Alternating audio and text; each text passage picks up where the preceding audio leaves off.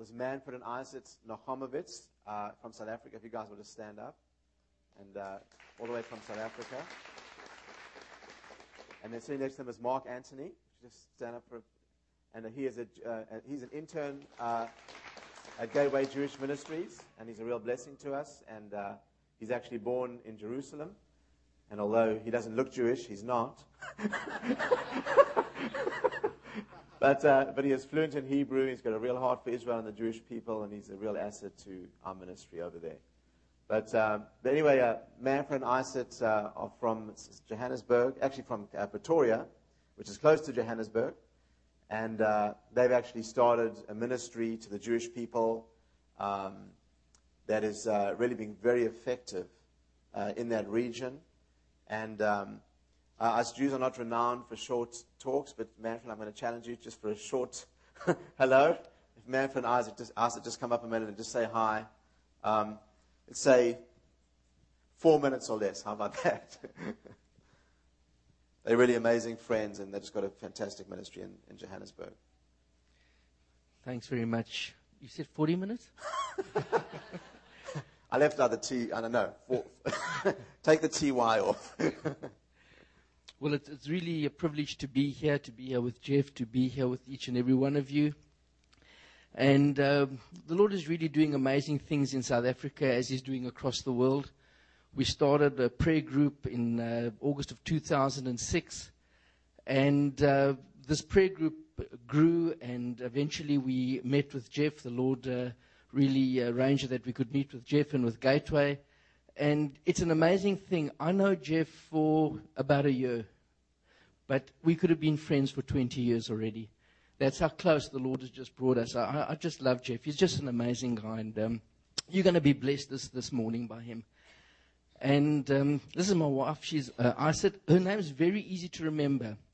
You stand, I sit. Okay, I sit. Her name's I sit. Okay, getting back to our ministry. Uh, we started off as a prayer group. The Lord then connected us with Gateway, and we went back to South Africa and we began uh, Shabbat services, Messianic services, also the first Friday of every month. And from there, this ministry just started growing as God opened up doors. We have a dual calling. Our one calling is to minister the gospel to the Jewish people, to just bring Jesus to them and get the Jewish people saved. And the other part of our ministry is to get the truth of, of getting the gospel out to the Jewish people, to the body of Christ. Um, oftentimes, the body of Christ feels that, uh, senses that it doesn't need to take the gospel out to the Jewish people. They're saved by their own covenant and various other reasons. This is not so. There's only one way to salvation, and that's through the Lord Jesus Christ. And so, therefore, we need to get this truth out into the church in South Africa, and that's the second part of our ministry. And God has been very effective. We're getting am- amazing open doors. In fact, we've just had an open door recently to a church in South Africa which has a membership of 17,000 people. And uh, t- for them to be um, to, to, to, just be embracing Jewish ministry within their uh, global division, their outreach division, is amazing. So we give God all the glory. We do nothing. We just step back and say, God, this is your ministry, and He takes it to where He wants it to go. So I just encourage you nothing is impossible with God. He's awesome. He's amazing. He's wonderful. He's He's glorious, and we just give him all the glory and all the honor. Thank you. Bless you guys. Amen. Did you want to say anything for a minute? Okay. I'm proud of you. You made it less than four minutes. I mean, come on. for any Jewish person to speak less than that is, ah, I'm Jewish, so I can make Jewish jokes. You're not allowed to, okay? So, all right, I'll swap to the, back to the other one. But, um, Well, you know, when people first hear my accent, and normally I'm the only one with this accent, but now you heard someone with even a stronger accent than me, and uh, and you hear, you know, Jewish and from South Africa and believer in Jesus, and so just to make everything very simple, I just tell people I'm a Jewish Christian African American. so that's that's the summarized version because I'm Jewish, I'm from South Africa, I believe in Jesus, and uh, anyway, you get the picture. So. Well, let's just pray right now. Father, Lord, I just thank you for your goodness. I thank you for your truth. I thank you that your word is truth. And Lord God, I just pray you that your word, your truth will go forth today with great power. B'Shem Yeshua HaMashiach, in Jesus' name. And everybody said, Amen and amen. Well, it's really a, a, a blessing and an honor to uh, be invited to, to minister. I never ever take it for granted. Uh, to minister the Word of God is always a privilege. This is my first time in Granbury, and uh, I think I'm possibly the first Jewish South African in Granbury. If you know of any others, I'd love to meet them. Well, there's one next to you, so there's two of us. and um, you're right, you're from Zimbabwe, right? Originally. Johannesburg. Oh, wow. So that's, that's fantastic. So it's a, the world's just shrinking, isn't it? It's so amazing how international it is when you're in the Lord. Um, but anyway, um, it's just a real privilege to minister His word. And uh, I'll give you my very brief testimony, like extremely brief because that's not what I'm sharing today, but just to give you my background. Um, like Manfred, uh, I was raised uh, Orthodox Jewish in South Africa. 90% or even more than 90% of South African Jews are Orthodox. also, uh, 90% of South African Jews are from Lithuania originally. Is your family from there as well, Manfred? Yeah, but, but, most, 90% of South African Jews are from Lithuania, including my grandparents uh, as well. And uh, so, anyway, um, that's, the, that's kind of the background. And uh, I went to Hebrew school for 10 years, learned to read and write Hebrew. At the same time, I learned to read and write English. Um, I can read and write Hebrew. I'm not as fluent as Manfred. He's pretty fluent in Hebrew. Uh, but it's just part of our DNA growing up, you know, knowing that Israel's our homeland. And uh, even though we were raised in South Africa, that just, it just wasn't an issue. It just was, that's just how it was, you know. And uh, I actually remembered, imagine at the age of five, it being so strongly ingrained on you, uh, how what it means to be Jewish in this world. At the age of five, my earliest memory in life is the 1967 war, when Israel was at war. And thank God it only lasted six days. Um, but I remembered at the tender age of five. In fact, I was in kindergarten, I still remember this. And to me, Israel winning that war is what my survival depended upon. That's, how, that's what I felt. I felt like if Israel doesn't win this war, the Jews around the world are in danger once again. And at the tender age of five, I was just so afraid that Israel was going to lose that war. And thank God I only had six days of stress. um, but anyway, so that's, so that's my, my background. And then uh, I went to live in Israel after I finished my military service in South Africa. Spent some time living on a kibbutz there. And I'd never ever considered the claims of Jesus until when I was in the army someone began to witness to me. And he was a, well, he wasn't really a Christian. He was actually in a cult, but I wouldn't have known a Christian in a cult or any other kind of Christian, you know. At that point, I mean, if you weren't Jewish or Muslim and you were a Westerner, you were a Christian, I wouldn't have known the difference. But, uh, but anyway, um, this guy began to talk to me about Jesus, and finally I said, look, you know, Jews don't believe in Jesus. So just, I appreciate your sincerity, but I'm not interested. And he gave me Psalm 22, which I began to read, and for those of you not familiar with it, it describes the whole crucifixion of Jesus uh, into the minutest detail. Only one problem is it's written by King David, 700 years before there's such a form of punishment as crucifixion. And so I gave it back to him. I said, Well, thanks very much, but this is the New Testament. Jews don't read the New Testament. and he said, No, it's not. This is written by King David. And I'm like, What? And then I looked again, and I was very confused, but it seemed like this was talking about Jesus. So I, uh, sorry to interrupt, but can someone bring me a glass of water? I, my mouth gets dry when I speak sometimes. Thank you. Um, but anyway, so uh, it, I didn't know what to do about this. It seems to be talking about Jesus. It was in the Old Testament, so I, I concluded that what this was, this was a Christian plot to convert Jews. And I thought, well, it was probably an NIV Bible or something like that the guy gave me. I thought, well, this is written by Christians, which to me meant non-Jews, is what a Christian was to me. Um, and, uh, and they don't know any Hebrew, and so they just kind of translate it in such a way to make it sound like it's Jesus. And so I kind of satisfied myself with that explanation. Uh, but when I was on leave uh, from the army, I went to my grandmother's house, and they always had a lot of Old Testaments and things in Hebrew, and I read the Hebrew and the rabbi's translation. And to my surprise, it was very, very much, not identical, but very, very close to what I just read uh, in the, you know, what I call the Christian version of the Bible. anyway, so I was in a dilemma, but I didn't know what to do. I didn't know anything about receiving Jesus or being born again. I thought that uh, the only born again people all belonged to the Rhema church because the only big church I knew, there was a big Rhema church in Johannesburg, and I thought they started a cult called the Born Again Movement. That's all I knew. And I knew that all had fishes on their car, and I didn't like fishes on my car, so I just felt that's not for me. And uh, so, anyway, that was about all that I knew. So many things happened. I went through many trials, ended up uh, going to college uh, in New York City, living in New York. Uh, while I was in New York for that year, um, I, it seemed like I had everything that any young man would want. Thank you so much, Pastor. Appreciate it. And I mean, it seemed I had, I had everything. I was, I was getting education. Uh, I had popularity. People liked my accent. They didn't understand it a lot of the time, but they liked it. And, um, and anyway, I just had everything going for me. I mean, I had what other guys wanted. And little did they know was that deep inside there was an emptiness and there was a void in my heart. And only God knew that. So I went back to Israel in the summer of 84. And I was working on the same kibbutz uh, that I'd lived at before called Shefayim Kibbutz between Tel Aviv and Netanya in Israel. And uh, I went to Jerusalem. I used to go, uh, always go to the Arab market, what they call the shuk in Hebrew, the Arab market, and I used to go and shopping, getting some deals uh, there. It's kind of fun because you could bargain them down to good prices.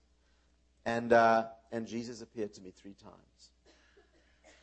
And uh, all I can say, I, I, won't go into all, all the three times, but all I can say is that when Jesus appears to you, believe me, people say, How do you know? You know, you know if Jesus appears to you. you. You know it. I mean, there's absolutely no doubt. And he looked at me with his most incredible love that words can never, ever express. And I knew immediately that this is more than a man. I knew immediately that he loved me with a perfect and unconditional love. And I knew that he knew everything that I'd ever done or said or ever would do, and that he still loved me with an unconditional and perfect love. And I knew immediately that this is everything that I'd ever wanted in my life. And obviously, that was a very, very powerful, moving experience, uh, which I don't have time to go into all the details now. But it was actually about a month later when finally I received the Lord um, at a Bible study uh, of Jews for Jesus in LA. It was actually during the Olympics, the 1984 uh, Olympics that, that were in Los Angeles at that time.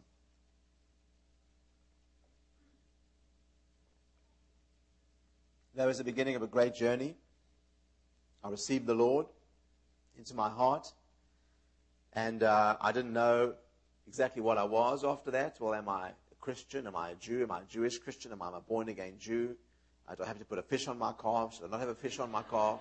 You know, all kinds of big decisions I make, had to make. But the most important thing uh, I knew was that Jesus is the Messiah, the promised Messiah of Israel, and that I had received him, and that I'd love, peace, and joy. And that, that was August the 14th, 1984. That was 24 years ago, over 24 years. And uh, I can honestly say there's not a moment, not a moment, that I haven't known that God is with me. And yes, life has not been a bed of roses, but I could not imagine walking all that way without Him. I don't know how I survived for 22 years before then, quite frankly. I guess by His grace, as I have now. So, anyway, that's the highly summarized version, probably the shortest version of my testimony that I've ever spoken. And, um, and the Lord uh, called me not only to preach the gospel, but to bring the gospel to my people, to the Jewish people. And so, the, the title of my message today is being fully persuaded. Being fully persuaded. And uh, I want to sort of kind of start off the message with a challenge uh, to all of us. What are you fully persuaded about? What are you fully persuaded about? And so just let that, uh, just meditate on that as I'm sharing and, and, and just see what settles in your heart what remains and what the Lord takes out. But I really believe that uh, in a world that's ever changing that we live in today, that it's a time and a season for us to reevaluate what we are truly fully persuaded about.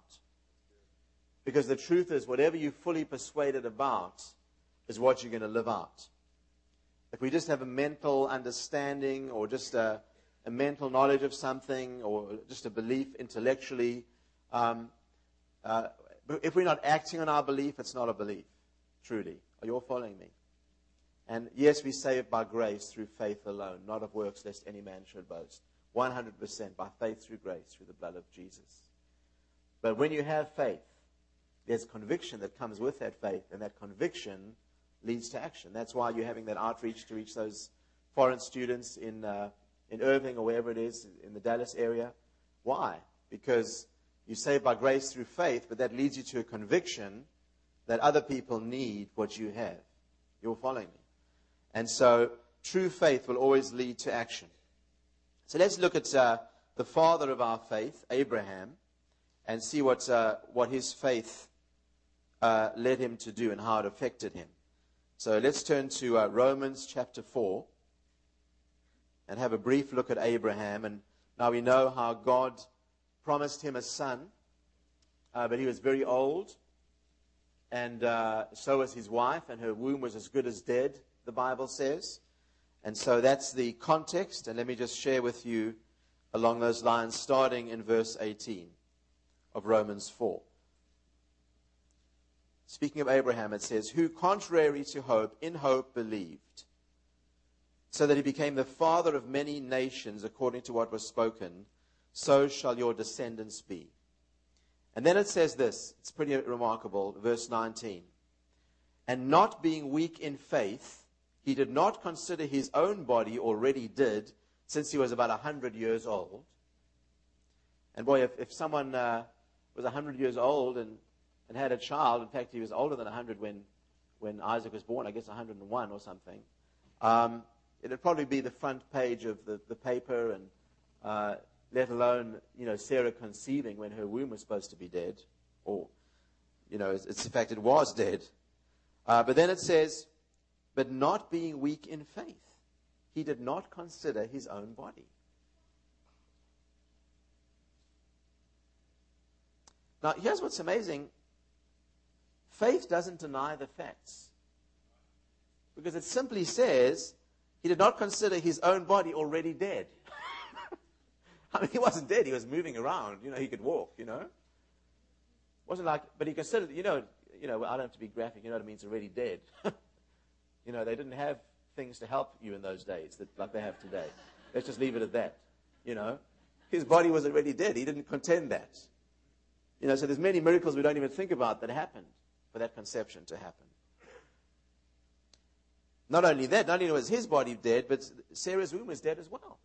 So it doesn't deny the facts. But it says he didn't consider the facts. Isn't that interesting? It didn't say he didn't know his body was dead. He said he didn't consider it. it wasn't a question, it wasn't an issue. He did not consider the facts, if you want to make it in just simple terms. The facts didn't matter. All that mattered was that God had given him a promise. Nothing else mattered. Nothing else moved him. Those, that is faith. That is true faith. And we talk about strong faith. We are the fruit of his faith. All of us sitting in this room. talk about faith that lasts. Simply because he didn't consider the facts. Didn't deny the facts. He wasn't in denial. He wasn't like an ostrich that hides his head in the sand. But he didn't. In other words, the facts are relevant. I don't care about the facts. God has said it, and that's all that matters. That is faith. You see, the Bible says that faith is the substance of things hoped for. A substance is something you can touch, taste, feel, that you can feel with your senses. You see, faith is so real, it's a spiritual sense that is more. If someone says, well, you know, you, you ever shared with someone and they say, oh, I tried that? You ever, you ever had anyone say that?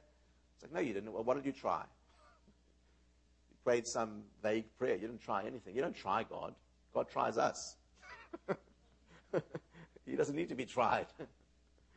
We're the ones that need to be tried and tested. Are you all following me? And so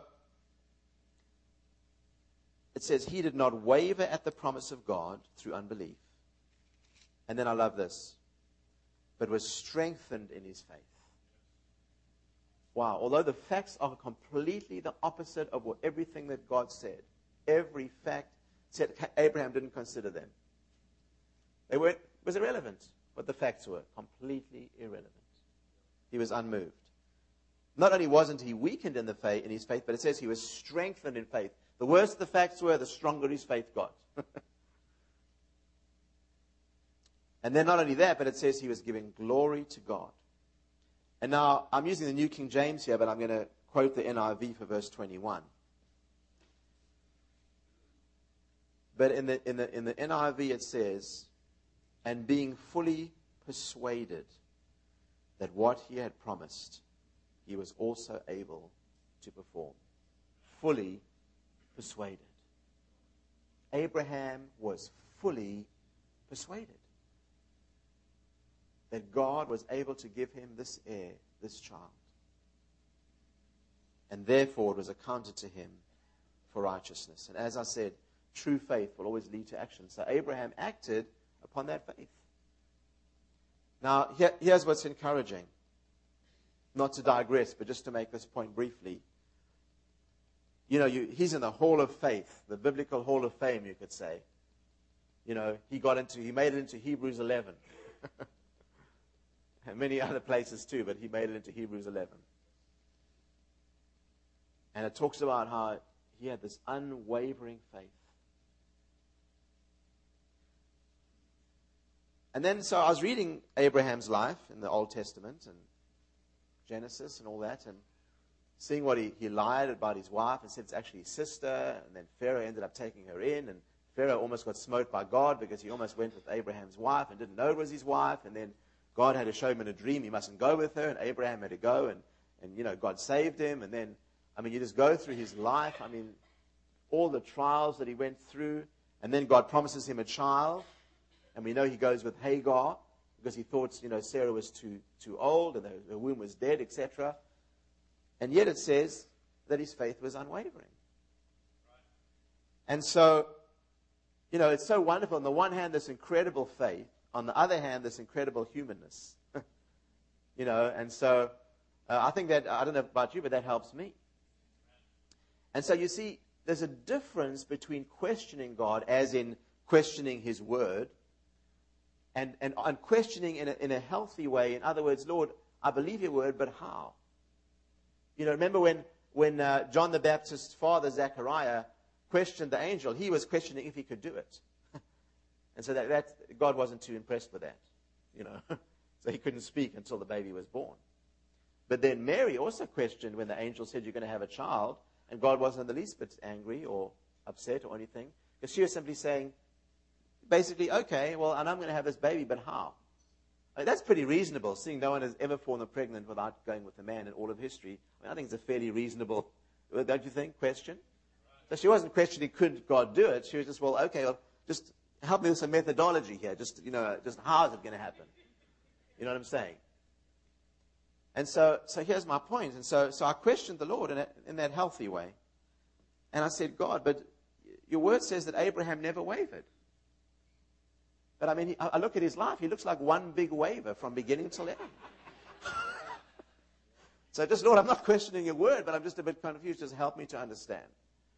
And the Lord spoke to me so clearly. God, God is not threatened if you have questions, just so you know. You know, feel, have an honest, God loves honesty because if you've got doubts anyway, God knows it. It's not like, you know what I mean? It's, it comes as a great shock to him, you know. You know, it's like, oh, you completely threw me off, child. I had no idea. You know what I mean? So I, got, I said, Lord, I just help me to understand, you know, because, I mean, it looked like he wavered all the time. And the Lord gave me such a clear and simple answer. Is that Abraham, just like the Bible says, he never wavered at the promise. He wavered at the method. How? Are you all following me?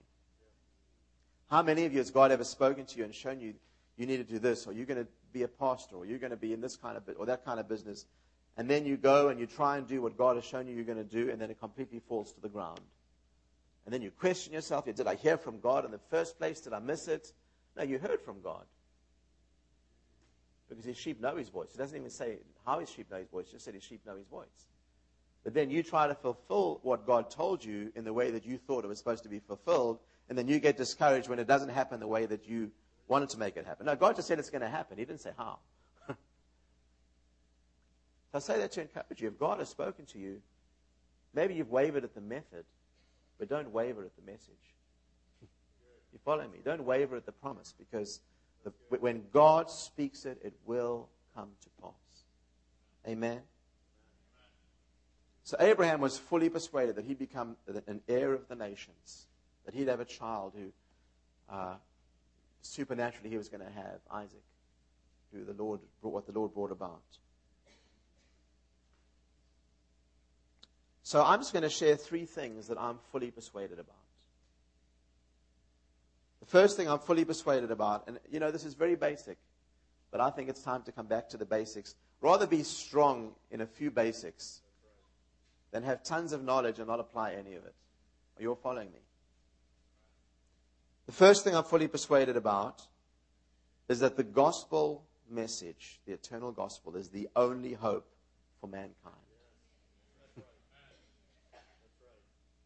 Not, not one hope or one nice option, not, not a hope, that the gospel message is the only hope for mankind. You know, I'll never forget when I first got saved. And uh, all my roommates and friends were also South African Jews as well. And I mean, you know, I, you can't find accommodation in New York, so I had to stay where I was. And I mean, I got persecuted like you wouldn't believe. I mean, they, they used, I'd call one of my friends to speak to them. I'd say, hey, can I speak to Linda? They say, oh, Linda, it's Jesus on the phone. You know what I mean? I mean, all that kind of stuff, you know. And uh, really, the first 19 months were really tough. And, uh, but I just stood firm. And all of a sudden, I mean, my eyes were opened, and I was just thinking, so you mean? And my, my friend who I was witnessing to, my Jewish roommate, he said, Are you trying to tell me that every single person who doesn't believe like you believe is going to hell? Is that what you're trying to tell me? I mean, because it's very hard. I mean, it sounds like we're really dogmatic, you know, and prideful. You know what I mean? But we're not. But that's the, how the world sees it. And I said, Yeah, yeah, pretty much, yeah. I didn't have much wisdom, you know, how I shared in those days, but, you know. And then I was in New York City and just thousands of people everywhere, and like, how many of those are actually born again? Have a born again relationship? And I mean, it's just mind boggling. You know? And of course, you know, each of us has to be obedient and do our part, but if we are fully persuaded that that's the truth, that Jesus is the only way, the truth, and the life, surely it will lead to action. I don't know if any of you have ever heard of Richard Wurmbrand. Um, you'd call him Wormbrand, I guess, um, but it's the W as a V, where I come from anyway. But anyway, uh, he's a Jewish believer who went to be with the Lord a few years ago, and he was known as the father of the underground church in Romania. He was imprisoned and tortured horribly for 14 years. First of all, for seven years. Then he was released on condition that he doesn't preach the gospel. Uh, he continued preaching the gospel, and wherever he'd preach, houses would be packed. Finally, the secret police caught him again. He was imprisoned and tortured for another seven years.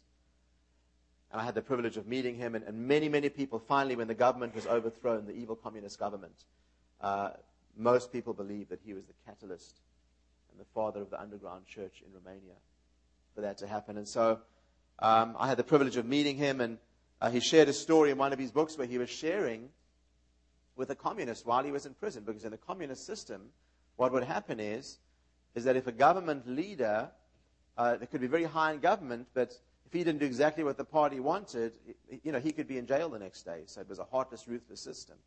So one of these ex-government officials was in prison with Richard Wurmbrand, and he was sitting on a stool. And uh, they were talking, and Richard Wurmbrand has been sharing the gospel with everybody, and, and he said, You know what? I, I just, the, the, the, communists believe that they call it materialism. I don't know if you ever heard of this, but Alex, basically what it is, they believe that the only thing that's real is physical material. Only things you can see, touch, feel, etc. So he said, That's all that matters, that's all that's real is physical material, and I'm a materialist. And he's sitting on the stool. And so Richard Wurmbrand, he was a really big guy. Of course, he was half starved in prison, but he was a big guy.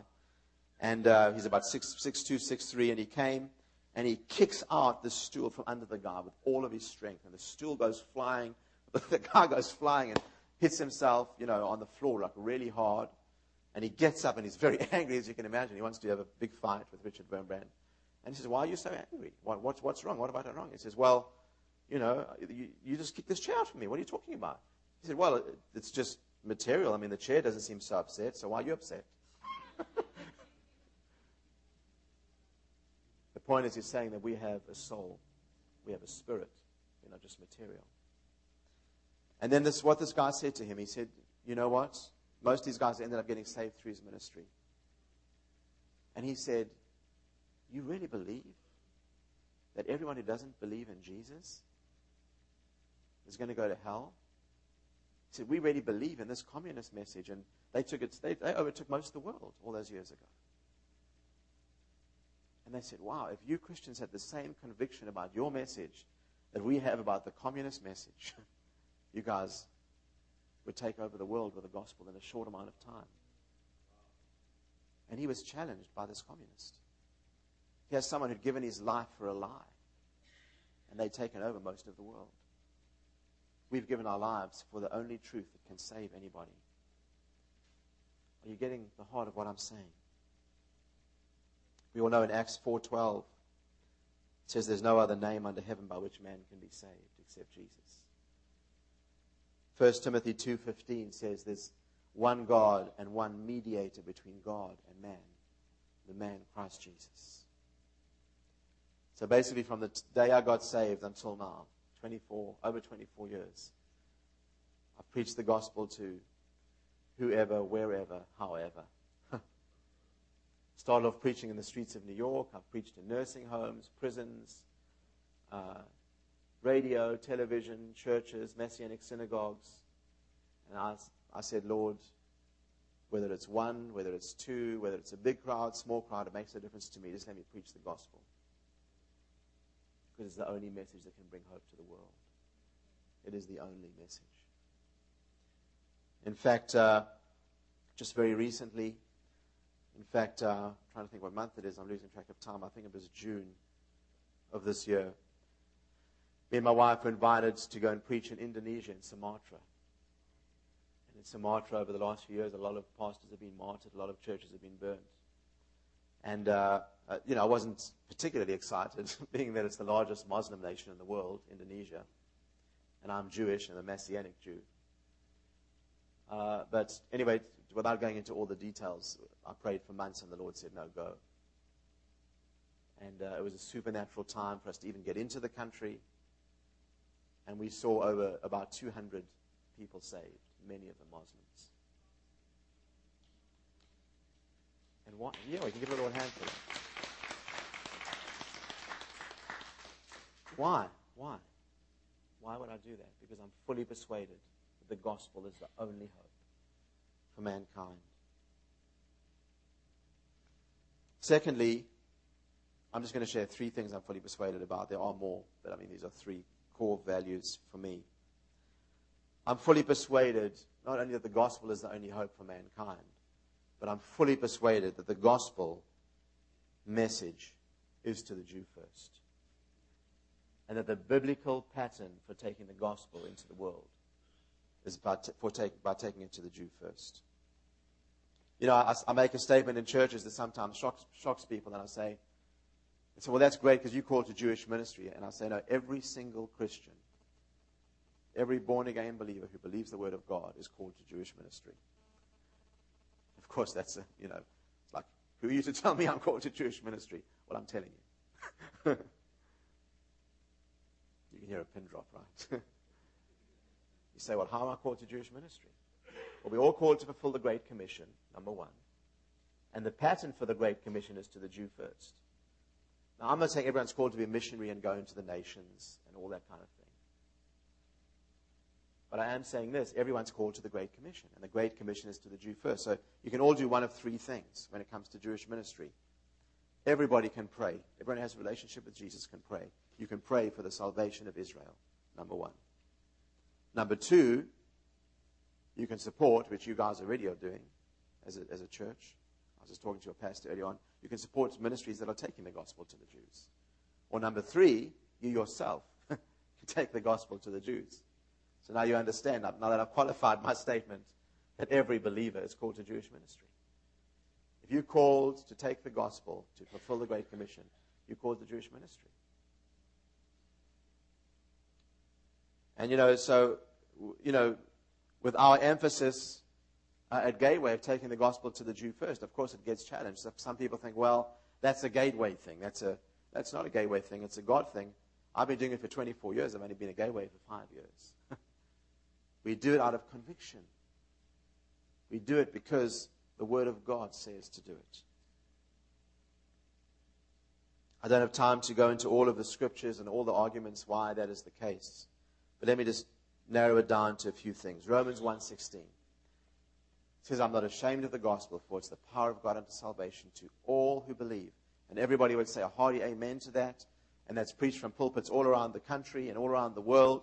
But normally, not in this church, but normally, they stop at that part. I don't know why they just leave out the last quarter of the verse because it's just maybe they don't know what to do with it, don't know how to deal with it. But it's not only the power of God for salvation to all who believes, but then it gives the order. And it says to the Jew first. And also to the Greek, Greek standing for Gentile or non Jew. So people struggle with it sometimes, you know, and it gets challenged. And um, first thing I want to say, people say, oh, you just base that just on one scripture. Um, I have a, a series. Uh, it's on DVD and CD. You could order it at gatewaypeople.com if you want to listen to it. But where the, the first hour, all I teach on, it's all scripture, is just only why the gospel is to the Jew first, all the biblical precedent and biblical background. You see, the Old Testament was to the Jew only. The New Testament is to the Jew first. Let me explain what I mean. The Old Testament, if you want to become a true believer, remember how the New Testament speaks about proselytes? A proselyte is someone who wasn't Jewish but who converted and, and, and, and became part of the commonwealth of Israel. It speaks of proselytes and God fearing Gentiles. God fearing Gentiles, they couldn't go into the temple because it wasn't allowed legally, but because they, weren't, they hadn't actually become Jews.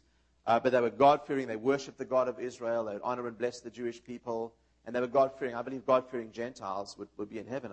You know, people like Cornelius and those, you know, uh, attached to, to him, those kinds of people who loved the Jewish people.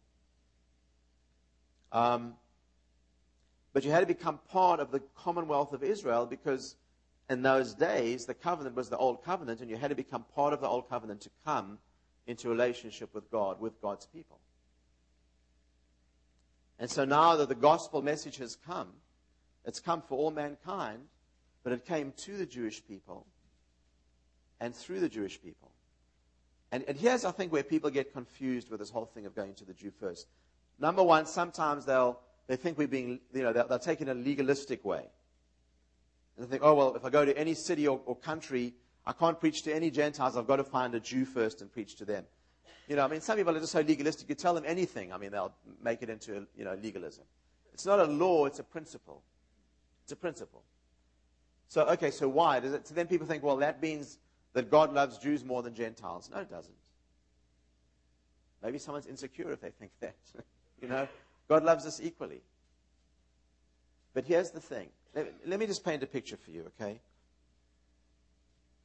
Who, who had the Word of God when Jesus came into the world? Who had it? The Jews. Who knew the Word of God? The Jews. Who had this, the temple worship, the sacrifice? Who had the law and the prophets and all those things and the covenants? So, can you imagine in those days, when you think of Gentiles in those days, don't think of Gentiles as you do today. Gentile meant pagan in those days. Now, I mean, in America, there's, you know, most of America's Gentiles, but mostly God, well, not mostly anymore, but many, many God fearing Gentiles.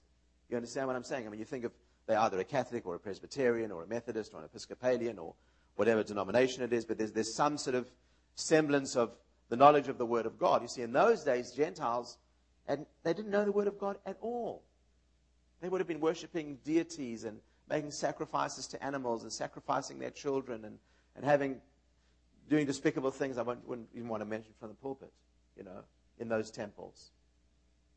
So can you imagine? For those people that didn't have the word of God at all, imagine if the gospel came to them first. We wouldn't have the gospel today. We'd have some weird hybrid aberration mixture of that and pagan worship. We wouldn't have the gospel, the pure word of God. So it had to come to the Jewish people, God's covenant people. That's why Paul the Apostle wrote it and not Zeus or Apollos. or, you know, Aphrodites or whoever, whatever their names were in those days, you know, those Greek names. It's because God loves the whole world that he brought the gospel to the Jewish people first. So that we could have the full word of God. So thank God we had someone who knew the Old Testament better than anybody in the world at that time, who could write most of the New Testament, Paul the Apostle, and the Jewish disciples, so that they kept on referring back to the law and the prophets and Moses and the Psalms, so that this makes sense. Are you all following me? So then some people say, okay, well, well, that was back then. You know, it, it came to the Jews first, but does, does, is it still for us today? And I say, absolutely yes. It's still for us today. Because God's pattern and his precedent has not changed. First of all, Jesus himself. Let's just go really quickly, do a quick Bible study here just to give you some scriptures. Uh, Matthew 15. And as I say, you can get the, the tape series uh, on the web, or I can mail them to the church if, uh, if Pastor Allen wants me to do that. Um, Matthew 15, starting in verse 24. First of all, Jesus himself was called specifically to Israel, to the Jewish people, while he was here on the earth. It says, Jesus himself, it's the words in red, saying, I was not sh- sent except to the lost sheep of the house of Israel. And there's a whole context there which I don't have time to get into now. But so Jesus himself was called to the Jews. Say, okay, well, what about the disciples? Okay, let's go to Matthew 10. Go back to Matthew 10 and look at the first original commission to the disciples, starting in verse 5. It says, Then these twelve Jesus sent and commanded them, saying, and look how he starts off with a commission to the disciples. He says, Do not go into the way of the Gentiles. So he, he tells them first who not to go to. then, not only does he say that, but he goes one step further. He says, Don't even enter into a city of the Samaritans. Now, so the Samaritans were at least partly Jewish. You'd think at least go to them. You know, they were at least hybrids or whatever, you know. But he says, no, don't even go to those who are partially Jewish. Now, if you didn't understand, you'd think, what is this, some kind of prejudice? No. He says, but go rather to the lost sheep of the house of Israel. So there's exactly the same calling that Jesus himself had, he gives to the disciples. It's why, why? It's for the very reasons that I explained to you, because we would not have the pure gospel that we have today, built on the foundation of the law and the prophets. We wouldn't have it if the gospel was not brought to the Jews by Jesus and then disciples. Now, that all being said, and I don't have time to get into this now, but if you look at Jesus' ministry, he would minister to Gentiles all the time. Not all the time, but much of the time. And this was a particular case, uh, what I read earlier on, where Jesus said, where, where Jesus said himself that I'm called only to the lost sheep of the house of Israel, because there was a, a Canaanite woman who wanted deliverance. And the only reason he didn't bring her deliverance immediately is because he wanted to emphasize first that they'd understand that, yes, I'm, I'm, I'm touching Gentiles because I love all people and I'm ministering to, to everybody while I'm here on this earth. But I want you guys to understand that my primary calling is to the Jewish people while I'm here on earth. And you'll see the context of that when you read it in your own time. You say, okay, so Jesus was called to the Jews. He sent the early disciples to the Jews. But, you know, what about us? So why don't we go on to the book of Acts and see after the resurrection uh, if that precedence changed.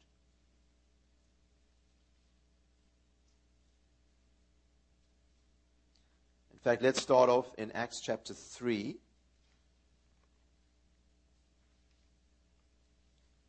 Starting in verse uh, 24 and verse, verse 25. This is when Peter is speaking uh, to a large crowd uh, after uh, someone had just been healed. And he, and he rose up and walked, and you know that situation. And then he was challenged, um, and he began to preach the gospel to the Jewish people, told them to repent and to receive Jesus as the Messiah. And he, he preaches an amazing sermon. And then he, so he goes to that context up to verse 24. He says, Yes, and all the prophets from Samuel and those who follow, as many as have spoken, have also foretold these days.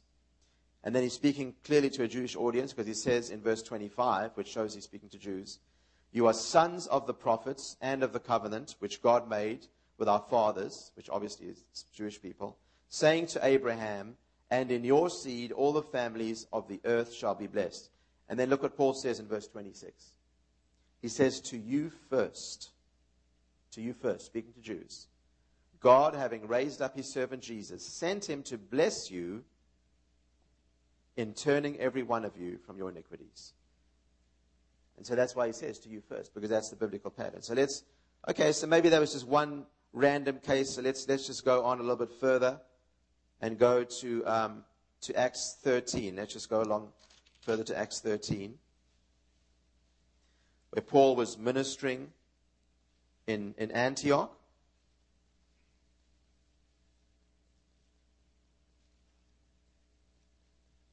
And uh, we'll go all the way up to 42. Now remember, every single time that Paul would go into any city, Gentile cities, all around Europe and Asia, wherever he was, uh, he would immediately go to the synagogue. Now, why would Paul go to the synagogue if he was called to the Gentiles? Because he was following the biblical pattern. So, starting at verse 42. So when the Jews went out of the synagogue, the Gentiles begged that these words might be preached to them the next Sabbath. Now when the congregation had broken up, congregation had broken up, many of the Jews and devout proselytes, which I described to you what proselytes were, or converts, followed Paul and Barnabas, who speaking to them, persuaded them to continue in the grace of God. Now the reason I'm going to read this context is that I've heard many people over the years, being in ministry for 24 years, you hear all the arguments against it. And people say, yes, but then something happened when Paul the Apostle um, turned away from going to the Jewish people, and he said, from now on, we're going to the Gentiles. And that's when that pattern stopped. And I've heard theologians who are educated, ignorant, but educated, saying that, you know, I'm ignorant of Scripture, that this is the case. So that's why I'm sharing this. So, um, so many of the, the Jewish converts and proselytes followed Paul and, and, and, the, and uh, Barnabas around. And the next Sabbath, almost the whole city came together to hear the word of God. Verse 44. But when the Jews saw the multitudes, they were filled with envy and contradicting and blaspheming, they opposed the things spoken by Paul. Then Paul and Barnabas grew bold and said, It was necessary that the word of God should be spoken to you first. So notice here, he said it was necessary. Whether you accept it or reject it. It's another necessary. Why is it necessary? Because it's God's pattern. It's not based on your acceptance, although, we, of course, that's what we're praying for. And we share it in such a way that the gospel is attractive to them. So it was necessary the word of God should be spoken to you first. But since you reject it and judge yourselves unworthy of everlasting life, behold, we turn to the Gentiles. So that's when it ended. Paul's ministry was solely to the Gentiles from that time onwards. so many say because, but they forgot to read the rest of the book of Acts. And so they say that's when God turned away from the Jews and started going to the Gentiles. So let's just read on to see if that's true, because you know we need to consider any argument if it can be backed up. So behold, we turn to the Gentiles, which of course the Gentiles were happy, as, as anybody would be. In verse 48, when the Gentiles heard this, they were glad and glorified the word of the Lord. And as many as, as had been appointed to eternal life believed. And the word of the Lord was being spread throughout all the region, but the Jews stirred up the devout and prominent women the, and chief men of the city, raised up persecution, and expelled them from the region. So they shook off the dust from their feet against them and came to Iconium. Okay, so they've now made this proclamation. The gospel is going to the Gentiles now, no longer to the Jews. Shook the dust off their feet, and now it's over with Jewish ministry from that time onwards. So let's see if that's the case. So let's go to the, next city they went to, Acts uh, 14. Now it happened in Iconium. Okay, so they're going to a Gentile city, so maybe this is true. That they went together, where? To the synagogue of the Jews. In Iconium. I mean, who's going to go look for a synagogue in Iconium? Would you look for a synagogue if you went to Iconium? I don't even know where Iconium is. I guess I should study more on that. it's not Israel, that's for sure. So there he is in Iconium. He goes straight to the synagogue of the Jews. And so spoke that a great multitude, both of Jews and of Greeks. So after he made this proclamation that ministry to the Jews is over, the very next Shabbat, which would have been just a few days later, he goes straight to the synagogue, and many Jews get saved and Gentiles. And then you carry on reading the book of Acts, and you'll see over and over again how not only Jews, but many priests, even high priests, came to the Lord after this. So isn't it amazing how somebody can take one scripture, and I'm sure you've heard the saying, but a, a scripture without a context is a pretext. the point is, is that God's pattern never changes. Before I come to my last point, I just want to share something that's, that is really amazing, an amazing fact. And that is, think of it this way. In the first century, there was no television, there was no internet, there was no advertising. I mean, there was nothing. The guys would just go on foot preaching the gospel, get stoned, beaten up, and if they survived, they would carry on preaching, go to the next city, you know. And uh, basically, it was, uh, you know, like a ministry of, of fleeing and persecution and preaching the gospel from town to town. That's why Jesus says you won't finish going through the cities of Israel till the Son of Man comes. So, with none of those things available, and in the first century, most of the believers were Jewish. That began to change towards the end of the first century. But just think of this the whole known world had the gospel preached to them. When the pattern of going to the Jew first was followed. Just think of that. Why? Simply because they were following God's pattern. Sometimes they'd accept it, sometimes they'd reject it, sometimes Paul would get stoned, sometimes he'd be kicked out, sometimes they'd receive him, sometimes they wouldn't. But regardless, he never wavered from the pattern. And he's called to the Gentiles, he's not called to the Jews.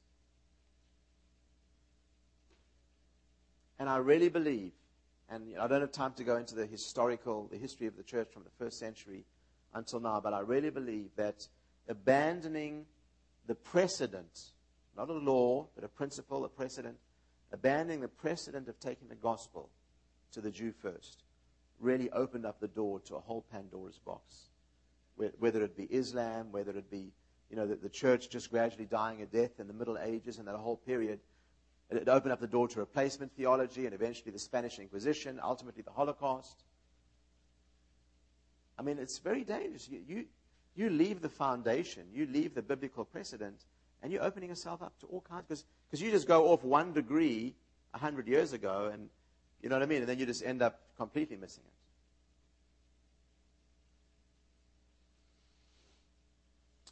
You know, at, uh, at Gateway, we have uh, began to have pastors' conferences, etc., over the last few years, and you know, Gateway's experienced incredible growth, and uh, and whenever whenever there's a lot of church growth, know, everybody wants to know, well, what's the secret to the church growth? You know, how come it's grown so quickly? And and pastors will ask Pastor Robert, and he'll say publicly, I believe the reason that God is so blessed is from day one, just as you've done at this church. The gospel, we've taken the gospel to the Jew first, the the the biblical precedent. We followed that precedent, and God has blessed us because of that.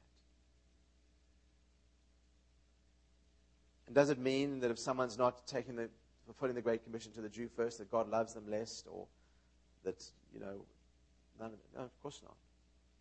But why would you want to have anything less than the fullness of God's blessing?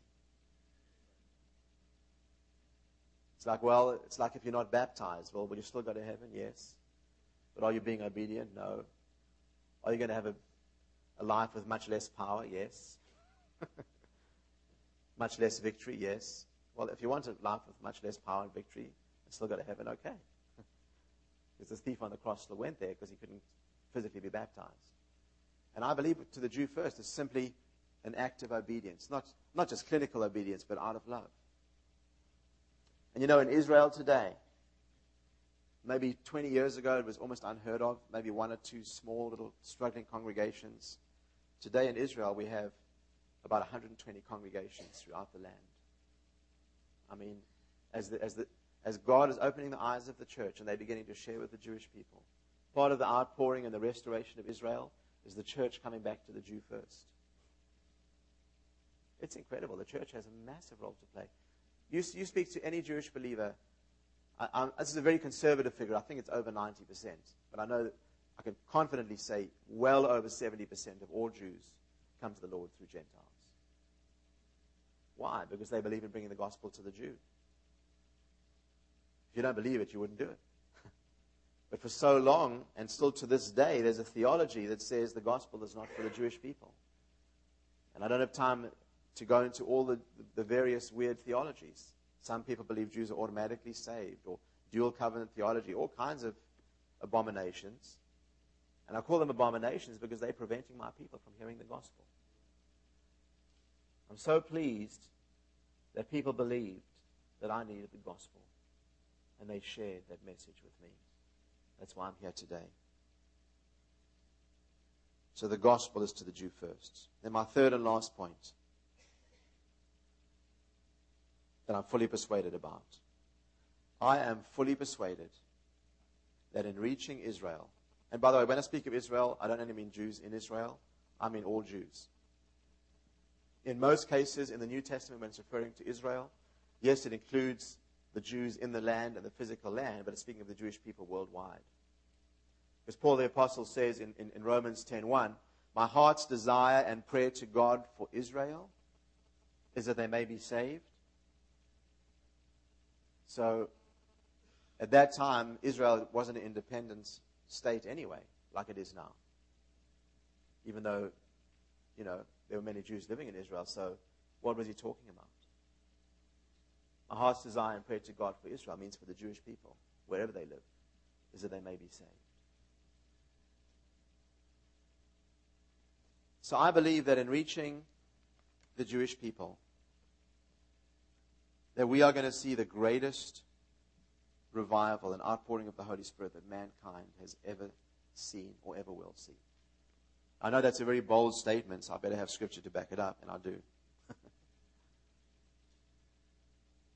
you know, here, here's where people get confused, and, you know, for, for many years before I was on staff on full time ministry or whatever, I worked for 20 plus years in the retail and, and uh, book industry and printing and many things like that. But I still did then what I'm doing now. Why? Because it's my conviction. I'd pay for my own tickets and go to Argentina or wherever it was and, and minister there in different parts of the world. Why? Because my conviction. Or my vacation, instead of taking vacation, I'd go and I'd, I'd preach to the, to the Jewish people. So many of them come to the Lord all around the world. Why? Because I'm fully persuaded not only that my people need the gospel, but that in them being saved, we are going to see the greatest awakening that mankind has ever seen. Let's turn to Romans chapter 11, starting in verse 11. Oh, so this is the obstacle before I read the scripture that I come up against. So I, what, my, what my strategy was, uh, or the Lord gave me, is, is go to churches and share with pastors, especially churches where there's a Jewish population and people know Jewish people. And, so, and wherever you go, there's a few people that God has touched concerning the Jews.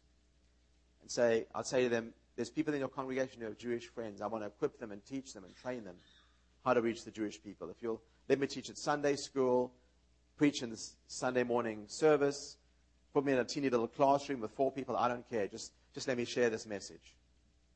For years and years, just knocking on doors, as well as having a full time job.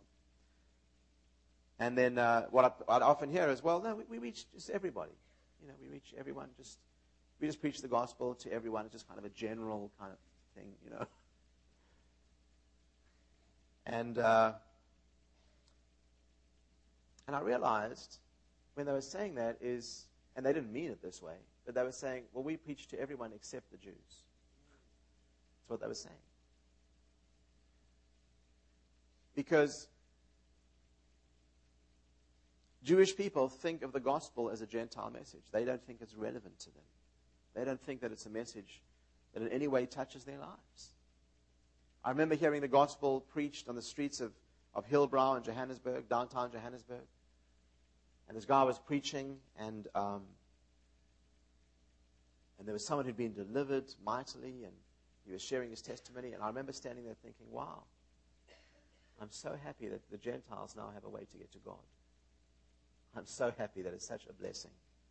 And honestly, I felt zero conviction, zero that it's, this is for me. I just thought I was just so delighted that now finally the Gentiles have a way to God.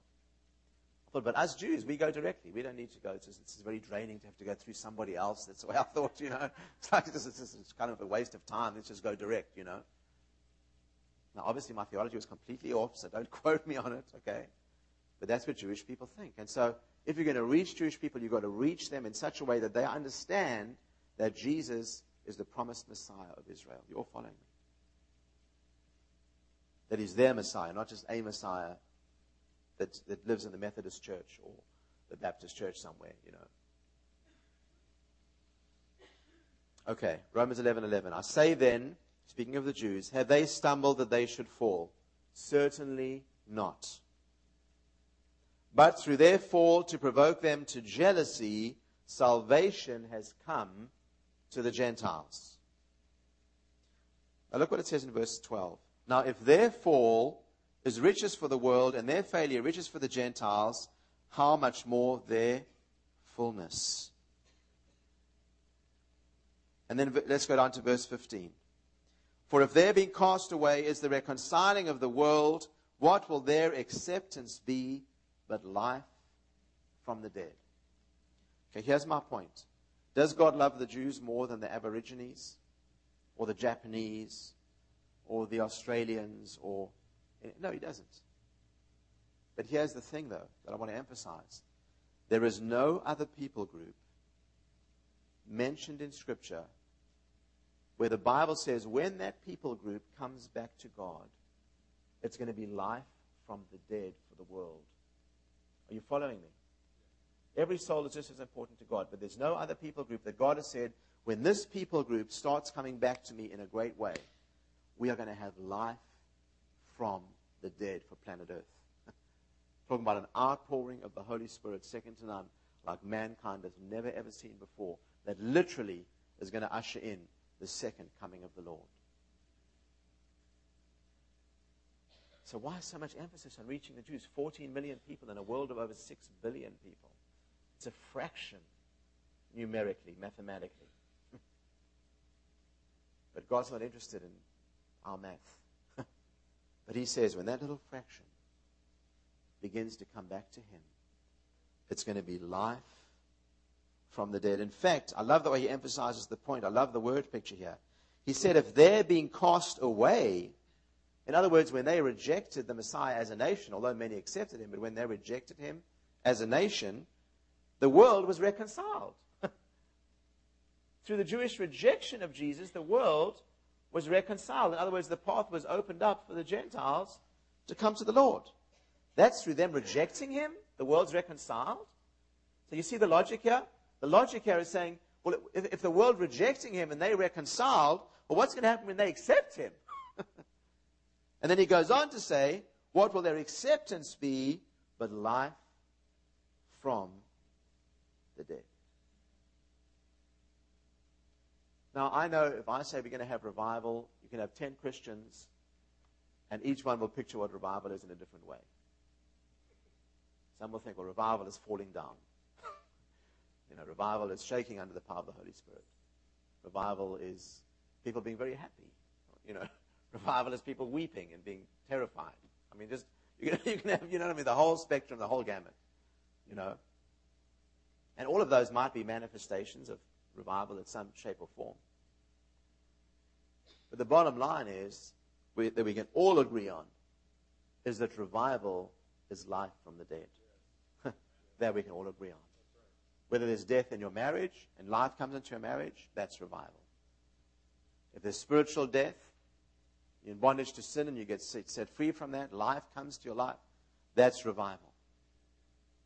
You bring the gospel to people who are in darkness and bondage, that's revival. It's the light of God, it's the life of God coming into the nations and into the world. So you say, yeah, but that's the New Testament. Can you, is there anything in the Old Testament that backs that up? I'm pleased you asked. And I haven't got time to go into them all yet, but let's, let's go to, uh, to Zechariah.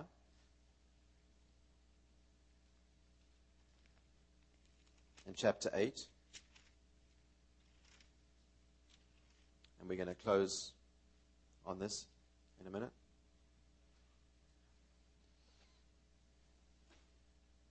Zechariah chapter 8. let's start in verse 20. It says, Thus says the Lord of hosts, peoples shall yet come, inhabitants of many cities. The inhabitants of one city shall go to another, saying, Let us continue to go and pray before the Lord and seek the Lord of hosts. I myself will go also. Yes, many peoples and strong nations shall come to seek the Lord of hosts in Jerusalem and pray before the Lord. Thus says the Lord of hosts, in those days, ten men from every language of the nations shall grasp the sleeve of a Jewish man, saying, Let us go with you, for we have heard that God is with you. I don't know about you, but whenever I read that scripture, I'd have a mental image uh, of a Jewish person who maybe looked like a Hasidic Jew, you know, and then ten Gentiles kind of whatever, like grabbing his arm or his sleeve, saying, Come, take us to God. That would kind of be the mental image that I had in my mind. And then I read it again, and it said, In those days, ten men from every language of the nations shall grasp the sleeve of a Jewish man. Then I thought, okay, let me just go into the Hebrew like I did with Psalm 22. And so I got my uh, indigenous Hebrew expert there, Mark Anthony. Uh, he's working as an intern with Jewish Ministries, and uh, he's grew up speaking Hebrew in Jerusalem. He's fluent in Hebrew. And I said, look, I, I want to see that it really says in the Hebrew what it says here. Because I need to look at this a bit more closely. And what it says is what it says here. This one is an accurate translation. That ten men from every language of the nations. Now, I really need to do a study on how many languages there are, but I believe it's thousands. And it says this in the Hebrew.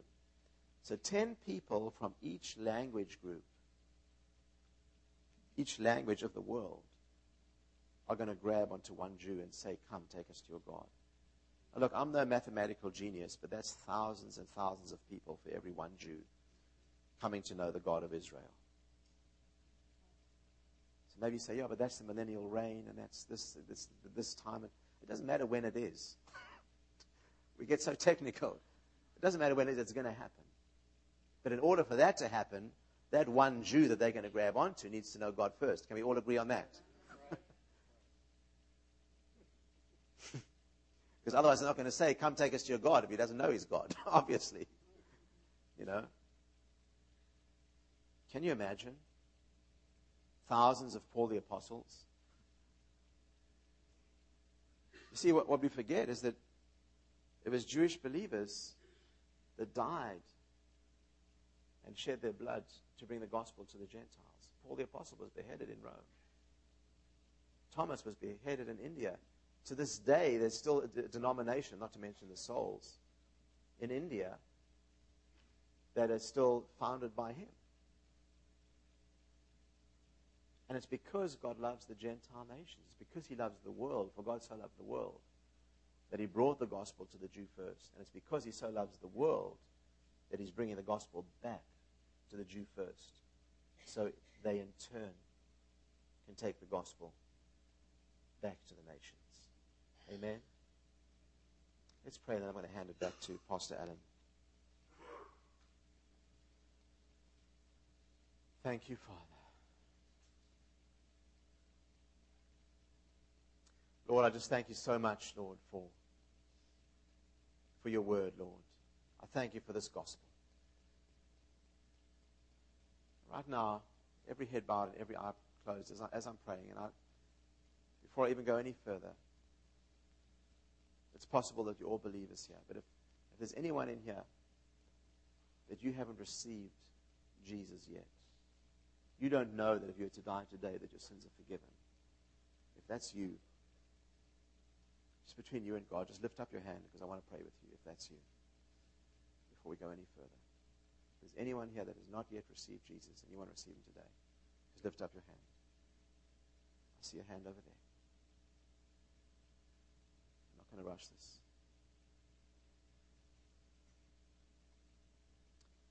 Okay, let's put your hand down. Let's pray together right now. Everyone pray together. Say, Jesus, I thank you for dying for my sins. I receive you now as my Lord and Savior. I thank you for your forgiveness. In Jesus' name.